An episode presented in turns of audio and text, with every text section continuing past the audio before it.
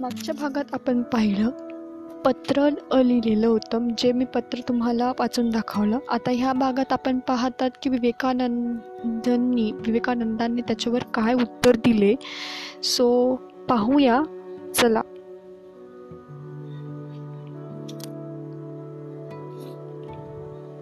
स्वामीजींनी या अभिनंद ला पुढील प्रमाणे उत्तर पाठविले. जेव्हा जेव्हा धर्माची अनवती होते आणि अधर्म बळावतो तेव्हा तेव्हा धर्माचा महिमा पुन्हा प्रतिष्ठित करण्यासाठी मी अवतार घेतो. हे उदारधी राजन पुण्य पावन गीतेतील हे त्या सनातन पुरुषाचे शब्द आहेत. विश्वातील आध्यात्मिक शक्तीच्या भरती अहोटीचा मूळ सिद्धांत या शब्दात प्रकट झाला आहे. ही परिवर्तने वैशिष्ट्यपूर्ण अशा क्रमाने पुन्हा पुन्हा प्रकट होतात. इतर सर्व महापरी महापरिवर्तनाप्रमाणे त्याच्या कार्यक्षेत्रातील प्रत्येक अणुरेणूवर त्यांचा थोडा बहुत परिणाम होतोच. परंतु जे अणुरेणू स्वभावातच या परिवर्तनांना अनुकूल असतात त्यांच्यावर त्या परिवर्तनांचा अत्याधिक प्रभाव पडतो. संपूर्ण विश्वाच्या दृष्टीने विचार करवायचा झाल्यास प्रारंभीची अवस्था ही त्रिगुणा त्रिगुणांची साम्य अवस्था असते. ही साम्य अवस्था बिघडली की लगेच ती पुन्हा पुन्हा प्राप्त करण्यासाठी संघर्ष सुरू होतो.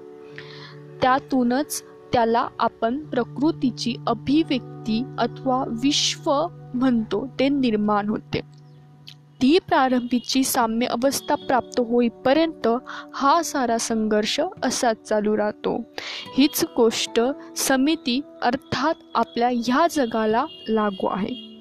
जोपर्यंत मानवजात आहे तशीच राहील तोपर्यंत विश्वमत्ता आणि त्याच्याबरोबर अनिवार्यपणे असणारा साम्य अवस्था प्राप्त करून घेण्याचा संघर्ष ही दोन्ही चालू राहतील. आणि त्यामुळे निरनिराळ्या जातींना उपजातींना इतकेच काय पण व्यक्तींना देखील परस्परातून पृथक करणारी अगदी डोळ्यात भरण्यासारखी वैशिष्ट्य जगभर उत्पन्न होत राहते.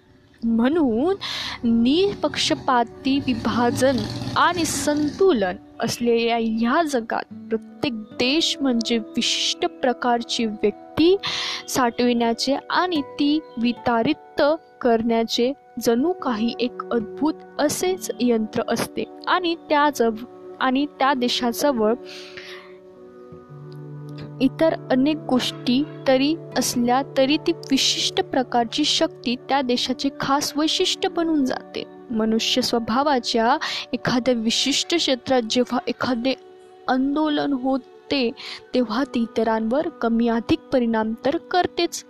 पण त्या देशाचा तो स्वभाव विशेष असतो आणि सामान्यतः ज्या देशाला केंद्र बनवून ते आंदोलन सुरू होते होत असते तो देश अगदी खोलवर ढवळून ढवळून निघतो.